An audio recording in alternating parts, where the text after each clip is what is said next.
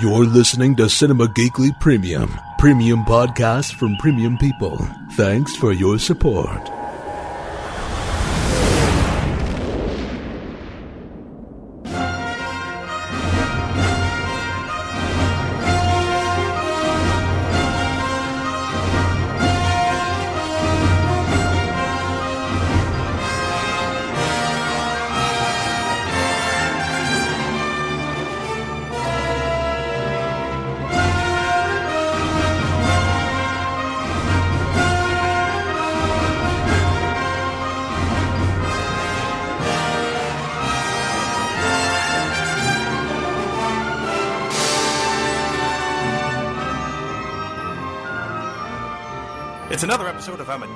Not a Podcast, Cinema Geekly's Star Trek podcast.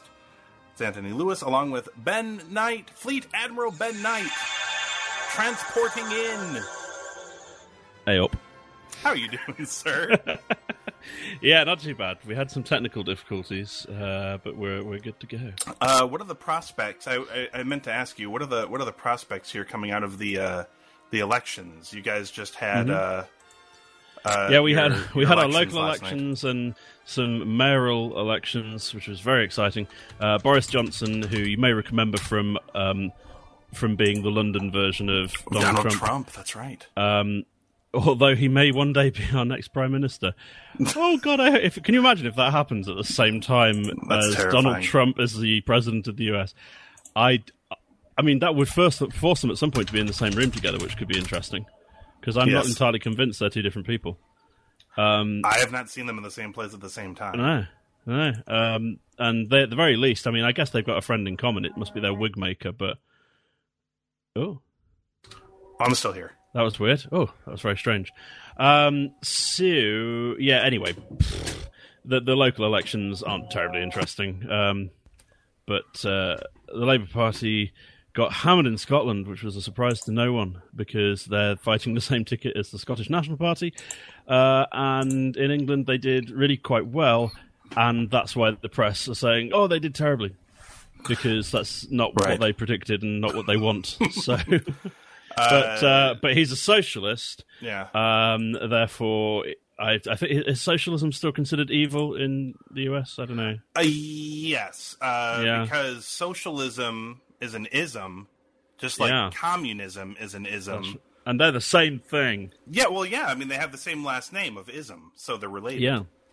Although it is, in fairness, as somebody put out the other day, it is rather difficult when you consider, yeah, it kind of kind of got tarnished a little bit by the fact that the um, national, uh, sorry, n- nationalist socialism, sorry, national socialism, uh, national, oh, fuck it, national socialist party There you go. uh, of uh, of a certain country in the middle of uh, Europe um, some years ago had Yes. their name shortened to the way that it was shortened. Anyway, something, something or other.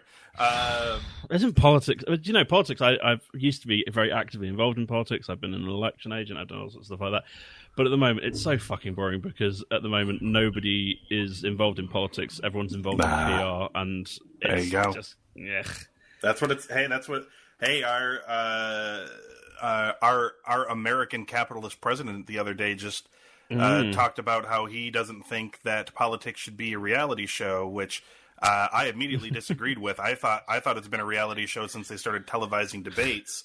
Well, he uh, presumably in the thinks it should be Saturday Night Live, seeing as he's now Yeah. doing a load of. He's got his own YouTube channel of comedy sketches. Sure, sure. Uh, you know, to me, to me, it's it's to me, it's been about uh, name recognition uh, Yeah. and charisma and how you look ever since they started putting them on television. Uh, Mm. I. I you you can make an argument that we haven't had an ugly president like we we've we've never since television we haven't had like a Taft Not on the Uh, outside. no, we haven't. No, we haven't had a big fat guy president like Ta- uh, like uh, William like William Taft. So uh, it's it's co- there's cosmetics involved, there's charisma involved. This all of this stuff comes before policy nowadays, and I. I, Well, apparent, apparently, fucking a pig is no def- is no uh, problem when you want to be the. well, that's charismatic. the That's, there's a charisma to that. There's a mysterious charisma. Like, Well, you're suggesting ooh, he wooed the pig. Uh, he's he's dirty. Yeah, people are just captivated by Uh, the, by the way, the big news, and, and, and yes, we'll eventually talk about Star Trek. Uh, I'll tie it. I'll tie it in this way. Star Trek is about unity and uf- and unifying people.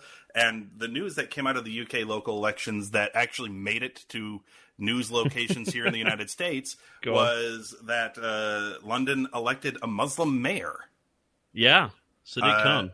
and that uh, yeah, uh, a Labor, or if or if you prefer to pronounce it as it's spelled in American, Labour uh, party, uh, and uh, apparently not big, uh, not a big surprise here. I guess he was tied to extremism. Well, But- a fantastic campaign fought by Zac Goldsmith for the Conservative Party, which Yeah. basically consisted of going, "No, no, uh, I'm sure he's lovely. By the way, I reckon he probably supports ISIS. But no, you know, I'm I'm sure he's fine. A Muslim, you say? Well, I'm sure that's I'm sure that's splendid. In no way suggests that he knows how to make bombs or anything. Um, I mean, seriously, it, it, Zac Goldsmith is genuinely. The scum of the fucking earth for the campaign he put here. Even Donald they were- Trump would have cringed at some of the shit he came Uh, out with. apparently, there were other Tory party members who denounced his campaigning as well. So Yeah, they, well, there were, yeah. yeah Baroness So- Warsi, most recently, who I had a conversation with about it on Twitter, rather oddly. So there you go, one step closer. That's that's uh they you guys did something that we'll never do here. That's for sure. Uh, Well, you're about to elect a. Um, uh, well, one way or another, you're about to make history with who you elect for president. Um, that's true. Either the first woman president or the first orange president. the first fucking Oompa Loompa president. Yes, and, I, Um, and, I, and I don't mean orange as in skin color. I mean he's just an orange with hair. He's a I think fruit, he's. I think he's going to. I think he's going to take America to war against the Vermicious Knids. Um, You don't- you don't think- reference for anyone You don't, you don't think Trump could lead us to the next Star Wars era? Uh, I'm. You He could lead. Well, hang on. Do you mean as in Star Wars, uh, the, uh, the the space race in terms of arms? Yeah, yeah, like Reagan. Reagan had the Star Yeah, Um, yeah. Wars defense plan. uh, we could have had Star Trek if we elected Cruz because Cruz, Ted Cruz, was a self-professed Star Trek fan. Even though I'm relatively certain he's never watched an episode or at He least paid be. attention to a story. He must be the only motherfucker who has watched Star Trek and and basically rooted for initially the Klingons, then the Romulans, then Yeah. the Borg. I think he just liked that. I think he just liked the Omega Glory episode of the original series Yeah. where Kirk comes out with like an American flag and they read from the Constitution or something. Um, Oh. And that's how I knew I wanted to be in politics. Uh, let's talk about Star Trek, shall we? Uh, this is the uh, this is the in between episode between talking about the uh, original series and the next generation, uh, because in between they had a lot of movies. Now, granted, I believe Star Trek's five and six both occurred during Next Gen's run they did. but we're but we're not doing that kind of weird chronology. We're just going to talk about all six of the movies uh, as if they're time in the Star Trek timeline. They are sandwiched between uh, uh, the original series and uh, and next gen. Uh, the first of which is, of course, Star Trek: The Motion Picture, which was almost not even a motion picture, Ben, uh, because they wanted to do another TV series. Uh, was the first thing they wanted to do. They wanted to do Star Trek Phase Two. the first uh, episode would just have been that sweeping shot of the Enterprise, and then it would have been, It would have been credits, sweeping shot of the Enterprise, and that's our time. It could have been a whole episode uh, in and of itself. Uh, I, I think they were maybe spurred on by the popularity of the original Star Wars film. Uh, but they, it's very clear watching it that they wanted to be like 2001: A Space Odyssey, but with more talking and more things happening. Because I believe 2001: A Space Odyssey has about it's like a two-hour movie with about 40 minutes of of words, but then the rest of the film is silence or music or looking at space or a floating ship. Uh, and people heralded it as the greatest thing of all time. I disagree. I couldn't watch it. I fell asleep 15 minutes into the movie. It's one Uh, of those films that you you may have you sort of look at how long it is and think, oh, yeah, I'll watch it at some point. point, and then you watch it when you're ill. So you're lying on on the sofa at home, maybe with a duvet, why not? Yes. And you've uh, you've put it on. You're running a bit of a fever, so you know, think, oh, I'll just sit and watch this, and then it turns into some weird, horrible, hallucinogenic, never-ending, nightmarish, sweaty dream. Yeah. That is that might uh, just have been me, but that that, was my take you on it. could be could be describing Star Trek: The Motion Picture as well. I was about to say, I've just realised saying that that was both of them. Yeah. It's very much the same thing. It is among among I would say most fans. It is the second most derided film uh, of the It original series films. Nominated for three fucking Oscars. It it did. doesn't make sense. Were they all for like technical? I mean, because there were some good visuals in the film for the time. It was stunning. Although then again, you, you say it's stunning and great for the time, but of course you then put it up against Star Wars and go, oh, actually it was kind of shit. Yeah, Uh, it yeah, it wasn't as good as Star Wars. Uh, in terms of what did you win for Oscars? Let's see. Uh, best art direction, set direction, best effects, visual effects, Yep, best music. Actually, yeah, the Jerry Goldsmith score is awesome. yep. Um, uh, one Golden Globe same. Ilia's theme is one of my favorite pieces of Star Trek music. Yeah, it's it's it's good. It is good. Uh, and of course, the main theme was repurposed for Star Trek: The Next Generation. So, It was. uh, and they they also repurposed it for Star Trek Five as well, actually. But uh, boy, they really like to tie that song to the worst the worst of the movies. Um, it's not it's not like it's a bad bad movie, but it's it's weird because people love to herald Gene Roddenberry, but uh, and the original series. But the first thing he did with this movie was completely separate it from the original series in every imaginable way. Do you not think it was a far bigger vision though for him? I mean, so he he he wrote uh, he he wrote this, um, but then the screenplay, which actually was turned out to be the majority of it, was Harold Livingston, and Yeah. um, I I do I kind of feel when I watch it that that what Livingston did was sort of say, yeah, I see what you were getting at, but you need to think a little bit bigger, Gene. Um, and that's what he. I mean, unfortunately, he then zoomed well too far out and made the the monstrosity that it made. Um, Yeah. I- I mean, people just kind of look at it as like TOS and Gene Roddenberry are the standard bearer of all Trek, but as soon as they gave Gene a budget, the first thing he did was deviate as far as he could from the original series. They Yeah. changed the uniforms, they changed the look of everything. They obviously made the Klingons look like aliens instead of white guys in blackface. Uh, There was an incident. They don't like to talk about it. They didn't even behave like the crew from the original series. Like it's very different. If you watch like the last episode of original series and watch the first film, you'd feel like it was two very different things.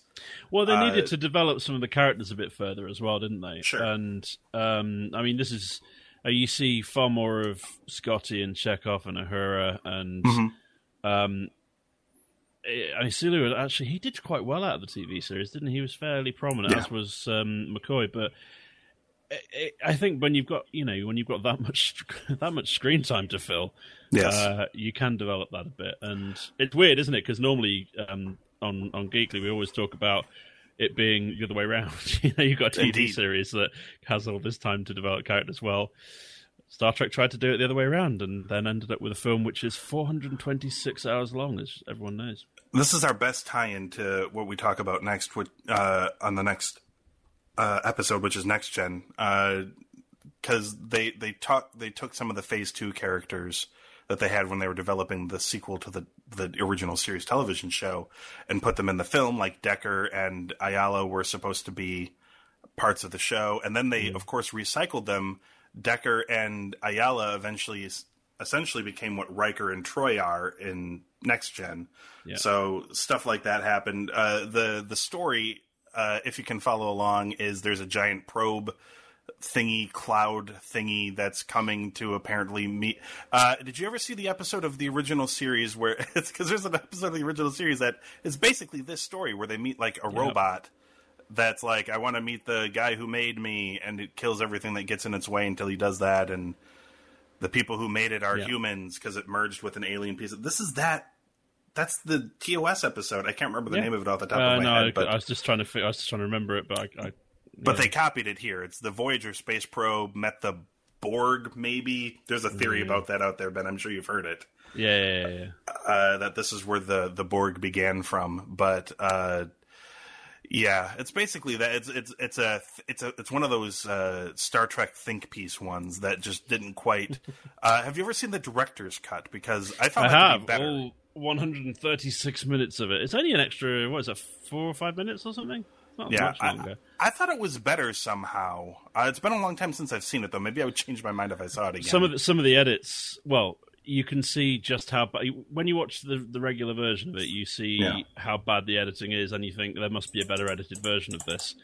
And it, the answer is yes, there is. It's the it's the director's cut, but We've- it's, we've- we've now spent- the film. Uh, so, uh, to first time Trek viewers, recommend this movie? Yes or no?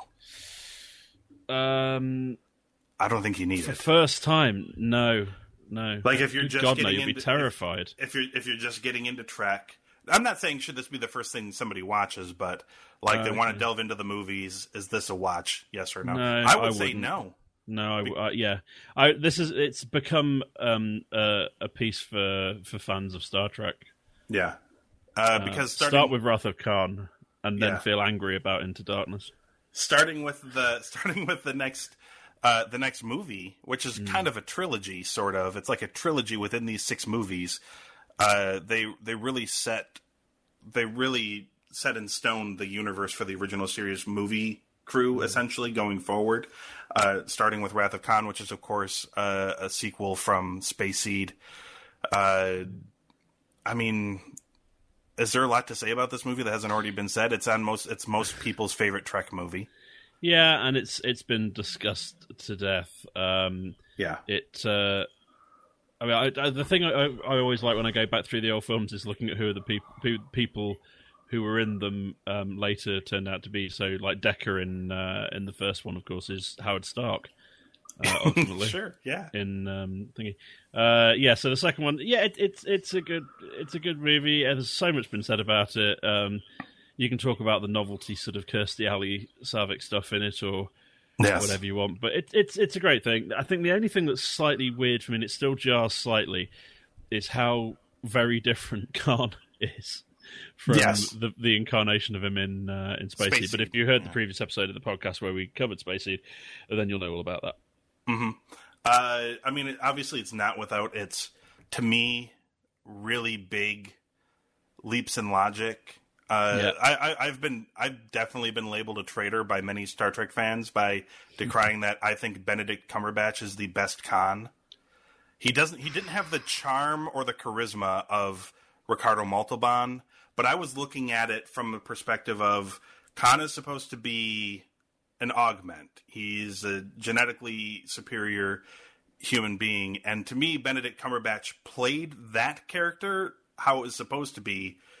Khan just fit Ricardo Montalban and Wrath of Khan fit the mold that they wanted him to fit for the purposes of this story, but he certainly doesn't fit the mold of what he is supposed to be, which is really super smart and really super advanced because he's really super dumb. Like he doesn't realize that space isn't three dimensional, despite that being a thing known long before Khan would have ever been born, which Yeah. was back in our time. Like people knew about three dimensional space for a really long time, but there's that line where it's like it seems to indicate two dimensional thinking. Like he doesn't realize that the Enterprise can just come up from underneath it.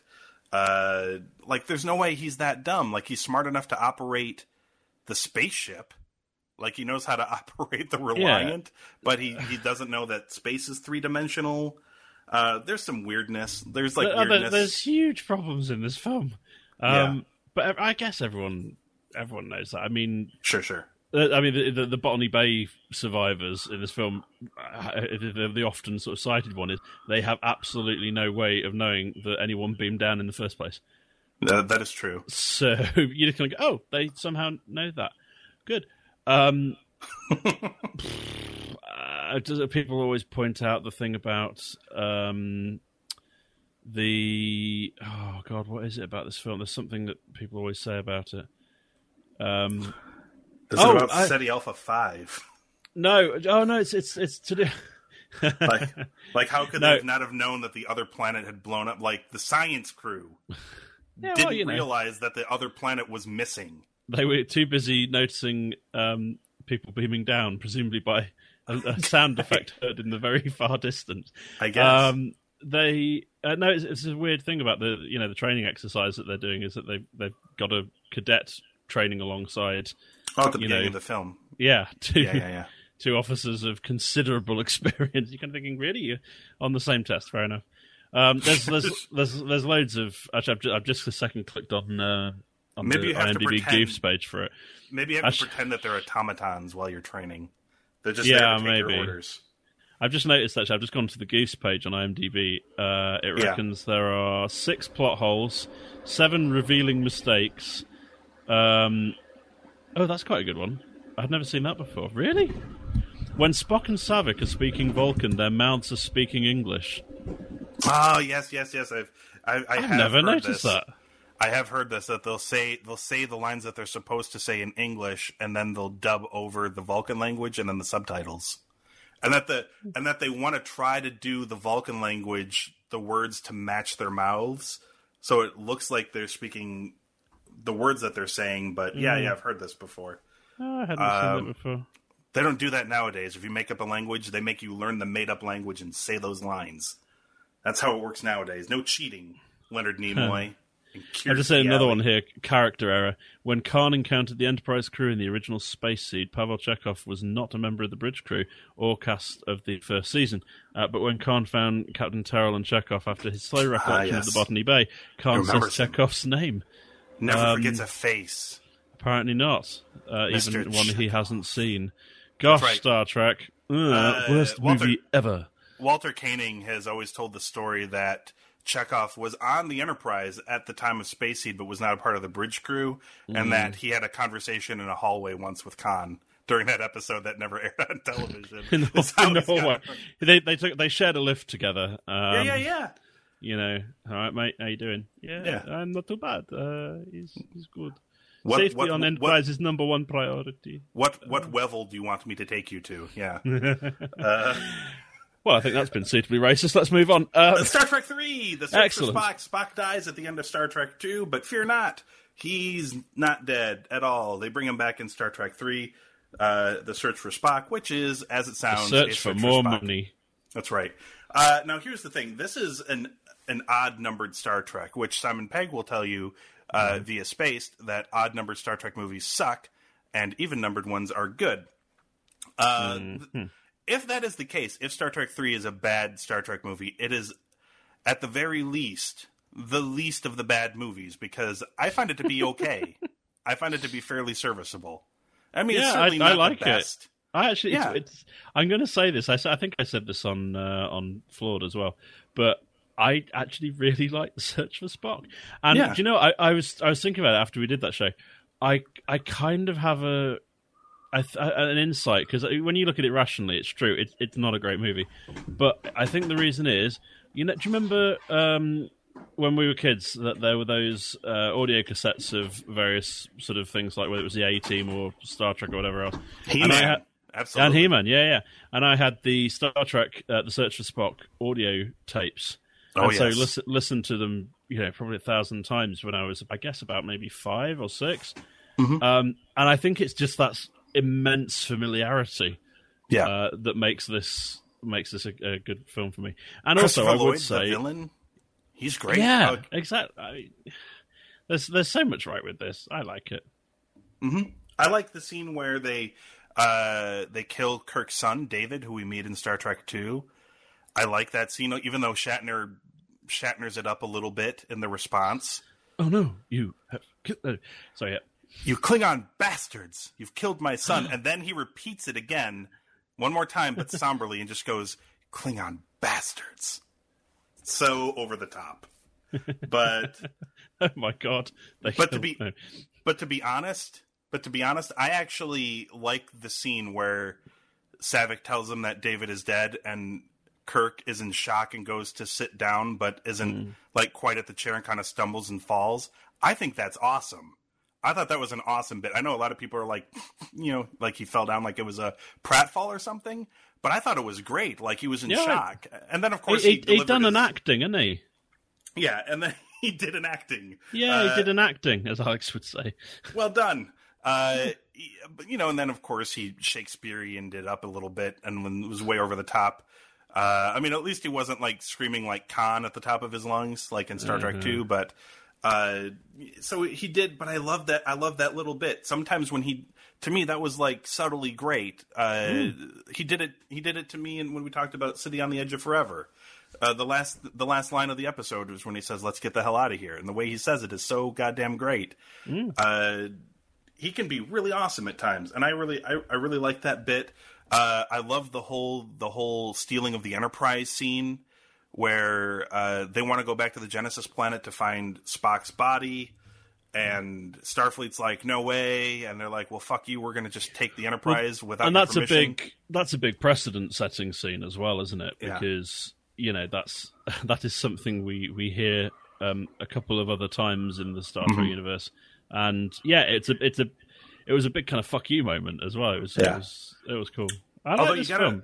although you really got to blame Scotty. Uh, Scotty fucked up in a major way here. They could have had an advantage over the Borg long before the the the Borg were a thought in anyone's eyes. You see, because Scotty uh, disabled the transwarp drive of the Excelsior, and my guess is they're like, well, it just they saw this and they're like it just doesn't work, so they gave up on transwarp drive. But they could have had it long before the Borg had transwarp capabilities. Ben, Fucking uh, lazy Scotsman.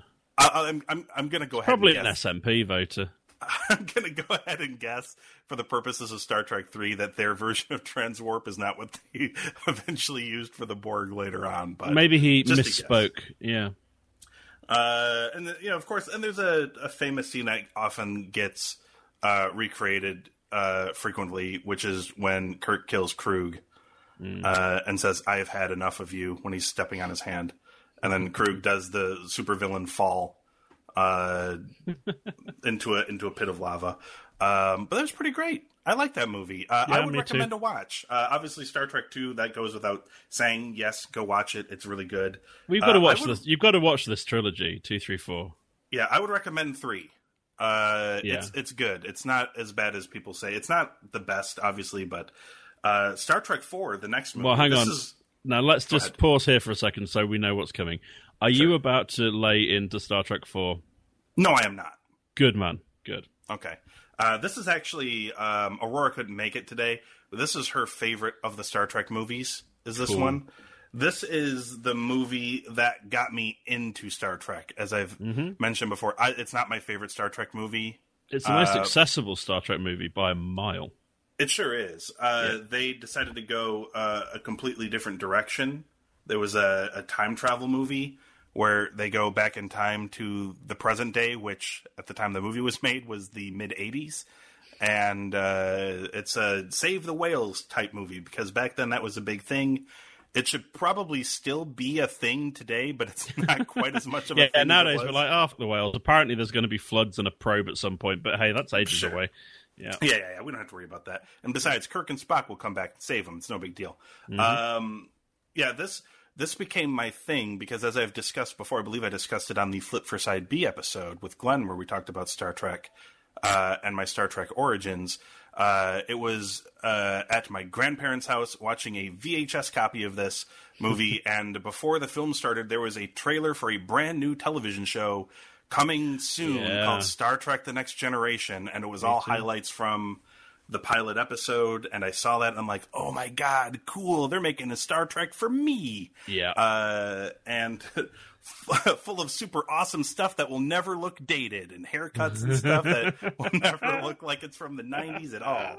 Uh, but, it's yeah, true. it was- The, the giddiness, um, and I know there is a thing about you know geeks in their thirties talking about Yep. stuff from the eighties. Yeah, we all Yep. do it. But oh yeah, um, this this is up there. And first of all, this is like up there with the seminal '80s movies like Jumping Jack Flash and uh, Ghostbusters and all that. For me, it, it's it, Mm-hmm. it's part of what I think of when I think of the '80s.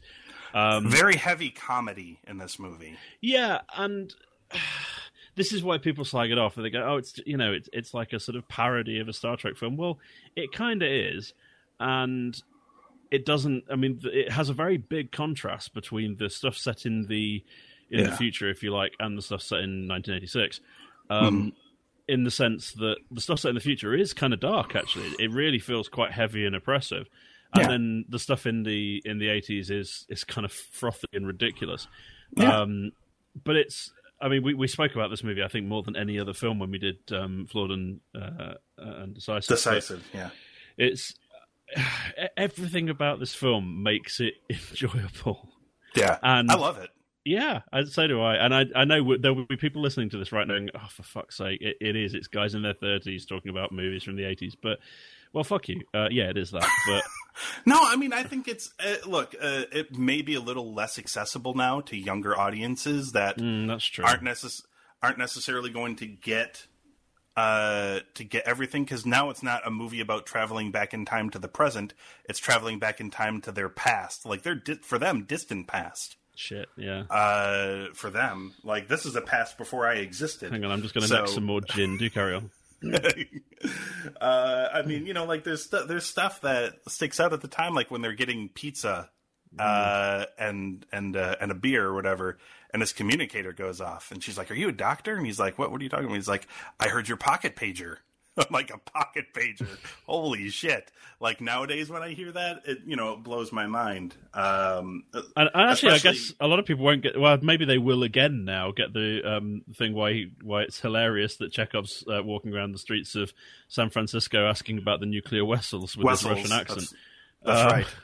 Because Yeah, know, they I- won't. They won't. They won't get how uh, you know red scarish yeah, uh, that sort of thing is, and uh, that's great. Yeah, um, it's across the bay in Alameda. That's what I've heard. Uh, the, uh, I mean, but there's so much. I loved. I loved uh, when Chekhov gets uh, when he nearly gets killed running away from said nuclear sub, and then. Uh, Bones and Kirk and uh, whatever her name is. I'm sorry, I can't remember your name. Uh, 80s girl who was in the movie. Um, Gillian? Was it Dr. Gillian something, maybe?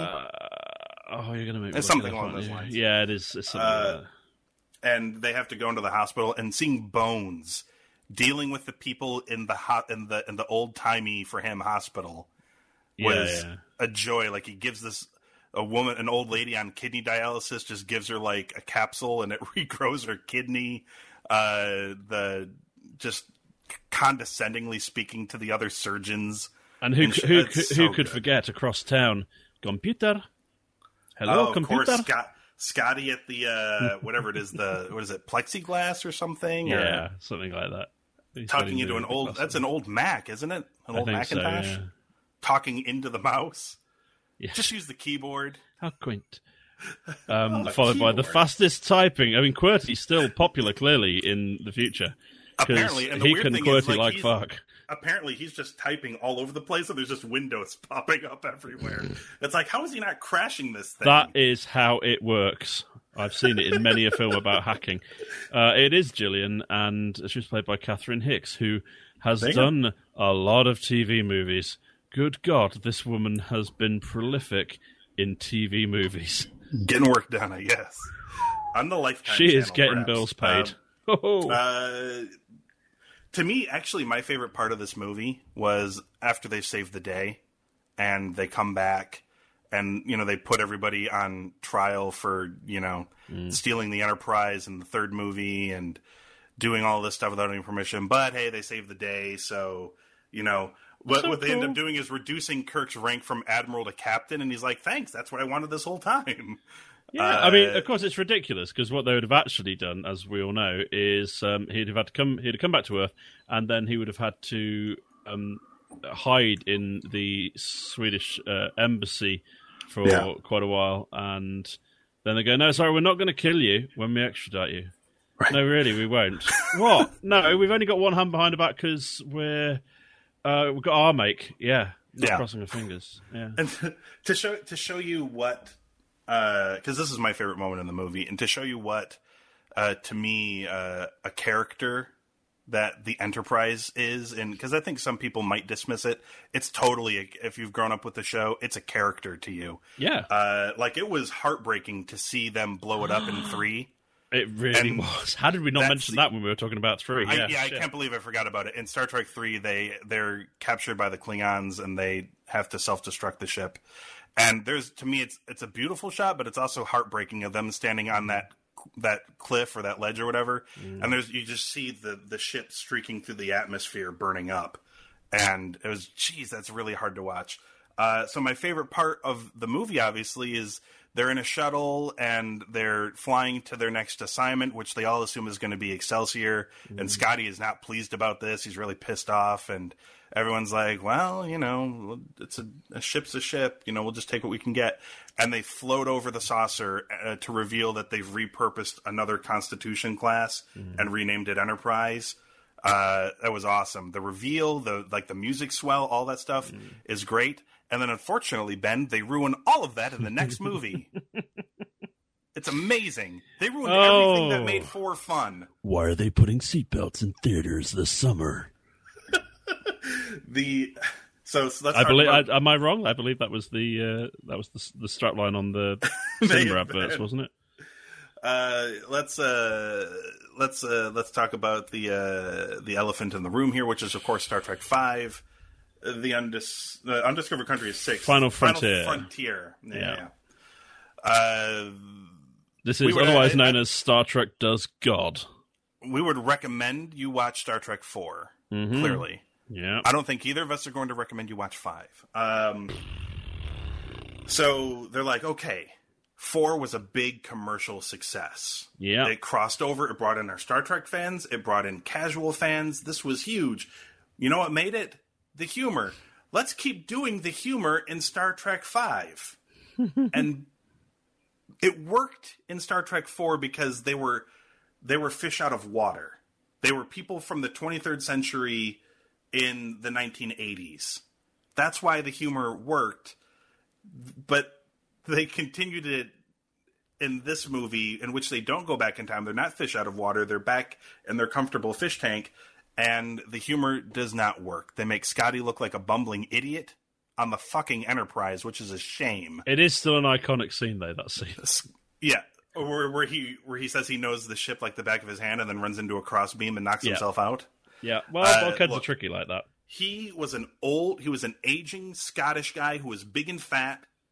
Was probably Scotty- off his tits on scotch most of the time. Yeah, and that being said, that is a man who knew the Enterprise so well, and not just the Enterprise, because the Enterprise is a Constitution class ship. So, uh, no matter what Constitution class ship you put him on, it's going to be pretty much the same. This is a man who knows that ship so well, even at his advanced age and weight, should be able to cartwheel his way from place to place without so much as hitting a wall. But no, they make him look like a goddamn idiot in this film. They they do they try to do the weird love interest between him and Uhura for some reason out of the blue. I did not understand that. That made no sense. Uh, like it was like people complain about Spock and Uhura in the new movies, but that's a that's kind of a reboot. uh, that's starting from like a fresh perspective. Uhura and Scotty have this Uhura and Scotty have been together since the original series, and there's never been so much as a hint at anything. It just happened in this movie. Well, Like, they're you guys are gonna discreet. You know, they interests. kept it out of the workplace. Maybe, maybe, it, maybe it was like Chekhov meeting Khan. Like it, it all happened. It all happened off screen. Mm-hmm. You say that. But- Come on. We know what's been going on with Chekhov and Khan. And of course, I just mentioned my favorite thing about Star Trek 4 was the reveal of the new Enterprise at the end. And then what do they do in this movie? it's a piece of shit that doesn't work. the doors don't work, the warp speed sucks, the transporters don't work, everything's falling to pieces. You know, for funnies, because it's hilarious, I guess, that, ha look, nothing's working. We put this bunch of Uh, clowns in a car, and gradually, as it proceeds around um, the place, it, all bits fall off, and oh, it's funny. Do you have other things to add about this movie? Uh. the I don't I don't necessarily the And I don't like the name effects of the bad guy. It makes me think of sports shoes. you mean Jacquerie? No, Sybok. Oh. Oh, Sybok. Yeah, Reebok. Spock's, No. Spock's brother Reebok. Yeah, Right. and and, and hang on, actually, yeah, I was about to say there is. Spock has a brother, everybody, all of a sudden as well. Yeah, I was about to say. First of all, Spock's got a brother. Sorry, forgot to mention. Um, they go to unimaginative places like Nimbus Three, the planet of galactic peace. Nice. Yeah, yes. And uh, they. Well, David David David Warner is there, and he's great. yeah. Well, As the drunk off of his ass uh, Yeah. Federation representative who doesn't give a shit. I mean, he's actually he's been great in everything uh, Star Trek wise that he's done. Uh, He's done like three things. I was about to say, yeah, he's done a few things, but and also George, George Murdock playing God. How, are we not going to mention that? No, no, They- fair enough. they go to they they go to seek out. Well, he's not God. He's he's He's a supreme being. Um, yeah. But uh, although I noticed He's not. actually, He's just a he's just an energy alien that is entrapped on a planet and wants to escape. unless but- you're Sybok, in which case he's a supreme being. yeah, Sybok thinks he's God. Uh, Jacare, which is apparently so the story goes uh, is a nod to Sean Connery, who they originally wanted to play Sybok. Can you imagine Yeah. that? Can you imagine Sean Connery is because Sean Connery always plays Sean Connery. Yeah, he I'm really your brother does. Spock. Yeah, like Can you Spock, imagine? everything would have been Spock. Oh, at least he wasn't Scotty's brother, I suppose. Although that would have been more believable. Um, fun fact, though, uh, God, who isn't God, uh, George Yeah. Murdock, uh, played a preacher in Torchwood in Miracle Day. Really? Remember I haven't gotten around to uh, Dead of Day Night? All right, okay. Wow. I'm still in- I'm- late review. in It was only five I- years ago. I believe I'm in season two of Torchwood still. Uh. You're spacing that out, but not as much as they are. Slow, slowly making my way through it. Uh, yeah, the uh, this this this film delivered such memorable lines as "What does God need with a starship?" Was in Uh, the trailer. That, yeah. To be honest, I I like anything that Bones does. So when he's like, you know, what are you doing? You don't ask the Almighty for his ID. Just like stuff like that, because he's great when he delivers that ridiculous shit. But he delivers it well, so I like it. But yeah, there was there was there was so so much silliness with all of that, and there then of course there, there's so many production issues. There was obviously there's a scene where Sybok uh, when they're on the ship and he has long hair, and then they beam down to the planet and he has short hair all of a sudden. That's because it was from reshoots, and I guess he didn't grow his hair out, or they didn't make a wig, or I don't know what the fuck. But apparently, between the bridge and the transporter room, he decided to get a haircut on his way down to the planet. Uh, it was ridiculous. The visual effects are awful. I don't necessarily blame that on this film. They they were lined up to get um, uh, ILM, uh, which is which was at the time of the making of this movie the only game in town for credible visual effects. Oh, yeah. and they were tied up, and they had a project that they couldn't get away from So they to do the Star Trek of shit. movies. So they had to go to another effects house, and that's why this movie looks like it does. That's why uh, when Kirk slips while he's mountain climbing and falls down a mountain, if it just looks like William Shatner is hanging upside down while they're somebody's reeling some background of a mountain over and over again, and it doesn't look like he's actually falling, uh, that's because that's probably what they did. Uh, But uh, well, and actually, it, well, it taught people things because, of course, Star Trek never made that mistake again. Um, Mm-hmm. ILM are, are synonymous with Star Trek.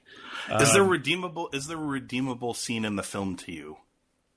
Is there anything in it that you're like that was There, actually there was good? a there was a thing that just because of the way it was delivered made me laugh, um, Mm-hmm. like a proper full on laugh, and it's a really silly line, but it's the, the thing I always remember from it. Um, and I was about to see if you can remember where it is in the film. Kirk and Spock. He says, "Spock, yes, Captain. Be one with the horse." Yes, Captain. It's one of my. I saw it again Captain. recently in a clip. Um, obviously, in one of the you know the things about uh, Nimoy, and it's just it's just one of my favorite lines. You know that's the Shatner one that he came up with too. Oh Like, yeah, uh, he's absolutely. a big horse fan. it was a you know the, the little glimpses of Denny Crane that appear in uh, in his delivery in Final Frontier are, are great. I'll say this: uh, I actually because Sybok's gift apparently is that he can uh, he can sense people's pain. Yes, I guess and he can It remove their pain. Yes. Yeah, he can remove their pain. Somehow he can also make it appear. He can create visions in front of people as well. I don't. don't not? ask me. Don't ask me how to explain that. But I actually did. Like Why would you explain it? They didn't bother explaining it in the film. Yeah, that's true. uh, I did. I gotta say, I did like the scene where they show like what Spock's pain is, and it's essentially Oh, they show him being born, and uh, his his Sarek looks at him and looks at his newborn child, and then just says, "So human." Yeah, And it's like, geez, what a dick! Even daddy as a baby, issues. Yeah. he he's basically one step short of just throw. He should have said "so human" and then just dropped him in the garbage can, which is about like how he delivered it. And they did they did another scene with McCoy and his father, uh, and his father was on his deathbed, and McCoy couldn't do anything to save him. And that the disease he was dying from, like they cured it like two years later or something like that, Hmm. uh, and it had been bothering him ever since. I thought those were both really well done, uh, really well done scenes. But did they uh, not feel like scenes that perhaps belonged in in a series? Maybe I don't know. Maybe maybe we'd moved too far by then. I don't know. De, I mean, and I think it really only works because DeForest Kelley was really great in that scene. I- I don't know if you can tell, but I'm a big fan. Uh, Yeah, his face is on the uh, the podcast art, so uh, I Was am- this was the last of the Roddenberry um, films as well? Of course. I think. Yeah. Was it this one? Uh, I mean, was he- he still alive? I mean, at the he start of didn't- I don't know. I mean, he didn't really have a whole lot to do with any of the other. I mean, he had involvement in them, but Yeah. he wasn't really hands on, hands on. Oh no, no, no! But if you, I mean, it depends sort of whose version of things you read. But he, Yeah. um, he was very heavily a consultant on on these Yeah. things because it The was. word it is was he hated vision. the last. The word is he hated the last movie we're about to talk about. So, um, but yeah, I Well, he he Uh, died it- before it was released, though. Undiscovered Country. Yeah, well, he he did see. The story goes that uh, maybe a week or a few days before his death, he saw a screening of it, Oh. and he did not like it. uh, but he wasn't. He and Nick Meyer crossed paths. They were not. Nick Meyer had a different vision for how Star Trek should play out, and it wasn't exactly Gene's vision. And uh, all I have to say is, who had the two better movies? Is all I have to say about that. Uh, they were Nick That's Meyer. harsh, Everybody, man. spoiler. I'm sorry. I'm sorry, Gene. I'm sorry, Great Bird of the Galaxy, but uh, copyright Roddenberry Foundation or whatever. Yeah. Uh, I'm sorry, but the Nick Meyer movies are far superior. Uh, that being said, that that scene with Sybok and uh, Spock and uh, McCoy, of course, ends with Shatner hamming it up. Uh, I don't want to lose my pain. I need my pain. Uh, you know, stuff like that. So uh, he went into a Shatnery speech, but I thought that was an okay scene. Uh, Yeah. By and large, the movie was, whew, pretty rough. Pretty rough. uh, there is Spock swearing, if you count saying "damn" a swear. Uh, Yeah, he does say that. He says, "Damn you, sir! You will try to." I believe one of the Klingons, the the old Nimbus three Klingon guy. Um, anyway, that's no one's recommending this movie. Let's move on to Star Yep. Trek Six, the movie that Controversial saved movie. a franchise. Uh, nah, I don't think so. This to me, this is the movie that saved the franchise. This is the this is the uh, this is the Batman Begins of of of Star Trek. It was It is uh, undoubtedly, yeah. Star Trek Five was Batman and Robin, and this was Christopher Nolan swooping in to save a, a dying franchise. Quick, remove uh, the nipples, everyone. Yes. Quick, yes, no more shots of the bat butt, please. Uh, yeah, this was uh, this was this was that the final film of the original Star Trek uh, cast. And depending on the Uh, day and the time and everything else, actually, this can go from being my favorite Star Trek film to being my least star- favorite Star Trek film. Really, Yeah. to me, I- to me, it's always to me, it's always top three. So, or top five, maybe. I guess it may switch around. I, I think sometimes it can go as low as five on the list of all eleven movies or whatever. But it's always like uh, near the top for me. I don't know. I love I love this movie. Uh, I mean, it's obviously not without its flaws, but Nick Meyer basically brought it back to what made it really good. Uh, Yeah. in a lot of, he got rid of the. It's not to say that this movie was humorless. No, because uh, uh, not everyone keeps their genitals in the same place, Captain. That's right. There was here and the dining. The dining scene is like very. There's very subtle humor, uh, you know, and before and after. Like Chekhov is like, "Guess who's coming to dinner?" And after it's over, McCoy ripping open his uniform, saying, "I need to find a pot of black coffee." After everything went shitty, and like there are bits of humor, but it's more subtle. It's not over the top. It doesn't make anybody look like buffoons. And- I'm never going to let go of that Scotty thing. Although I say to people that, uh, sorry, although people say that this is that this is controversial because there are people who really lay into this film. The, one of the most common things that people lay into, for some reason, is the casting of Kim Cattrall. And let me just say Yeah. this to people who slag off the casting of Kim Cattrall: you are doing that 100% with fucking hindsight. Kim Cattrall is actually really rather good in this film, and in fact, I think so, She's yeah. actually a fucking good actress. Um, I've Yeah. seen her. Yeah, okay, we've all seen her do Police Academy and fucking whatever. And, oh, Sex and the City, I guess as well. But um, Sure. I've also seen her do Shakespeare, and she is a fucking good actress. Yeah, I, I think she's. I think she's good in this movie. Sure. She is. Um, and it's, Uh, and it's it's a geek film as well. You get Grace Lee Whitney back as um, she's on the Rand, yeah. yeah, on the Excelsior. Yeah, she's on the Excelsior. Yeah, she? she's on uh, Captain Sulu gets his own ship because he can't stand William Shatner. well, That's my know, guess. yeah, basically. Uh, I mean, look, I don't know how he went from I don't know how he went from navigational officer to captaining his ship in one film. So details. But the the thing is, know the people who hate this film, though, time between them, but Well, that's true. But the the thing is that people go on about about the people who hate this film is that they talk about um, the leap in in effects and the kind of production style, and and there is a huge leap in uh, in everything about it visually. Um, yeah, I mean, it has. I mean, it has some glorious moments. The the the, the blood um, in Zero Gravity in this film was was one of those big sort of moments. despite its despite its wacky choice of color. Oh yeah, yeah. The color made no sense, but it, visually, when you first see it in the cinema, you're like, "Fucking hell, that's really cool." Very Um, cool. Yeah, And uh, they, it's weird. They jump between the kind of melodramatic sort of old school cinema shots um, with the the woman on the prison planet. I can't remember her name now. Um, and it, it it it does feel kind of like bits of it have been stuck together and sort of added on top of a film that's made in a completely different style. It does feel uncomfortable in places, but the thing that keeps this together, and the reason why, as I say, on a good day, this is probably my favorite. Um, or certainly, yeah, actually, yeah, on a good day, it is my favorite film, is because it has it has a really good, well written script. Um, it, it pulls everything together. You can overlook some of the weird stuff in it, and there is some weird shit in this film.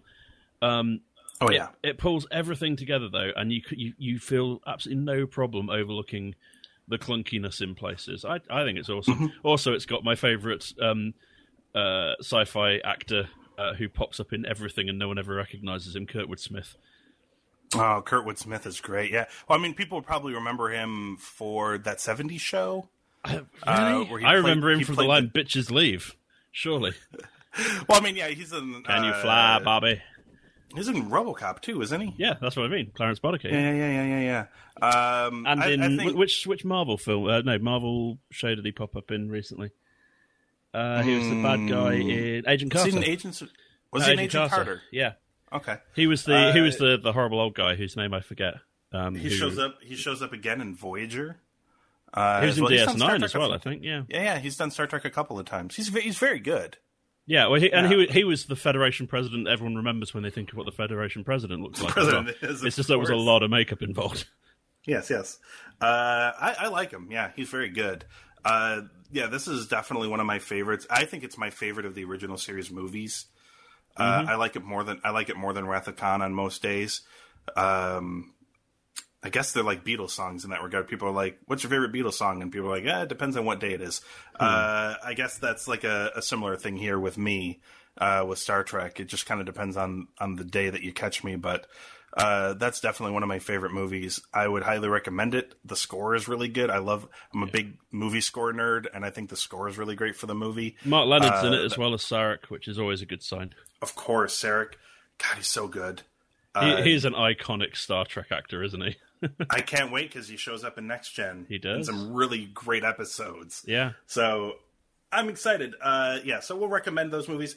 That's the six Star Trek movies, original series. We now bid adieu to them. Bye bye now. Uh, before we uh, before we announce the picks for next uh, for the next episode, in which we talk about uh, TNG, I would just like to re-remind everybody that if you're enjoying this, cinemageekly.com slash premium. All of the episodes, all of them available uh, at your leisure, and all of them, including this one, are uh, available on Google Play Music and iTunes. Uh, I'm trying to think of a better way you can find us other than searching uh, I'm a doctor, not a podcast, which is a lot of stuff to write out.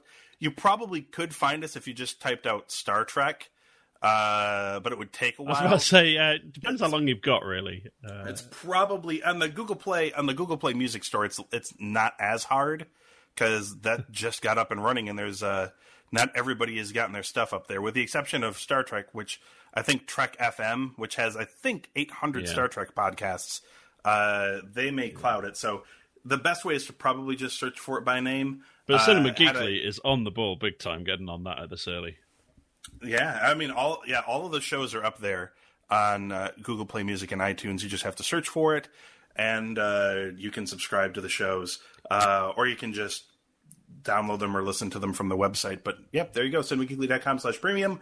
All of the shows that were once uh, behind a paywall are now the we've torn down that wall, much like uh, they could have done in Star Trek Four when they were back in the eighties.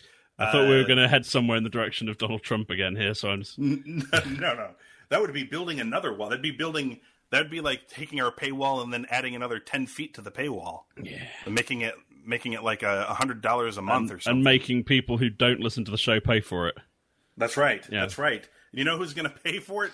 People who don't even know we exist.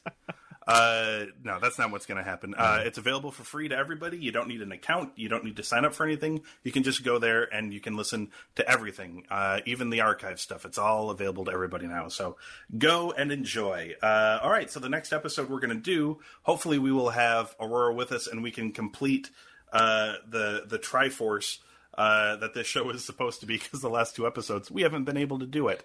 Uh, We should say we Aurora has it. been crazy busy because um, She she's has. she's become a geek celebrity.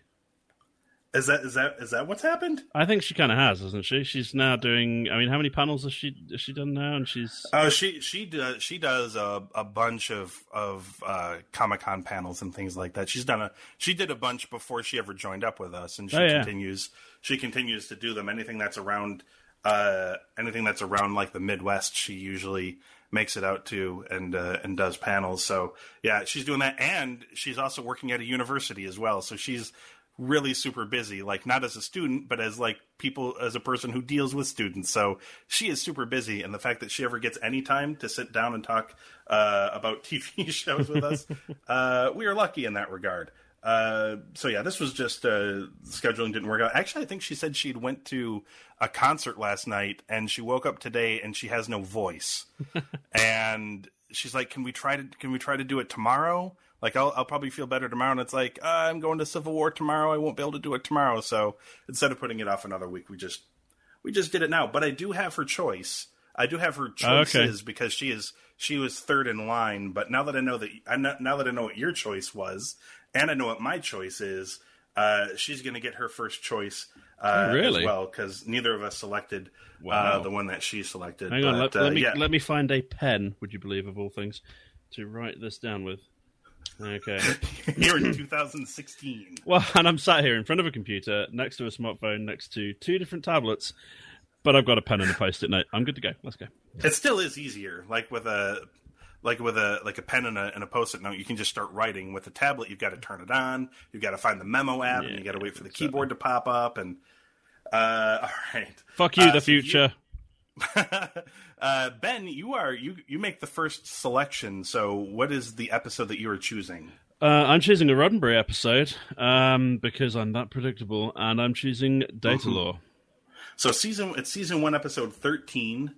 Uh, the Enterprise crew finds a disassembled android identical to Data at the site of uh, the Omicron Theta colony, where Data was found. Uh, but it has since been destroyed by a life form dubbed the Crystalline Entity. The reassembled android, Lore, brings the Crystalline Entity to the Enterprise. Oh shit! Bum bum bum. Uh, I am. I'm not picking this up. I'm not a big fan of the first season No one is. let's be clear. Of next gen. So I'm picking this one just because it sets the stage, which is of course season one, episode one, technically episode one and two. Well, hang on. But- yeah, what are we doing here? Is this the whole two hours? If you watch it on Netflix, it's presented as one thing, I believe. Okay. So uh, Encounter at Farpoint is what I'm picking. Uh, I, I'm gonna news- I'm gonna get hold of Aurora in a minute and find out whether she thinks that's uh, that's foul play. I think it's I think it's fair because it usually it's presented as one thing now. I believe it aired as one thing as well. Mm-hmm. It did initially, so and then I think every time since has been aired as the separate one. they've sent they've sent split it. Uh, the new Starship Enterprise begins her maiden voyage by uncovering the mysteries of an advanced space station. The crew's mission is threatened by an omnipotent being named Q, uh, who puts them on trial for the crimes of all humanity. The main reason I'm picking this is because I'm just going into the future here, and I know that one of us is going to predict the uh, pick the final episode of Star Trek: The Next Generation, and these two episodes tie together very nicely. They do. So that's why I'm picking this one because I like the symmetry. Uh, so that's season one, episode one. Ben has picked season one, episode 13. And Aurora's number one pick was season one, episode 25, called Conspiracy.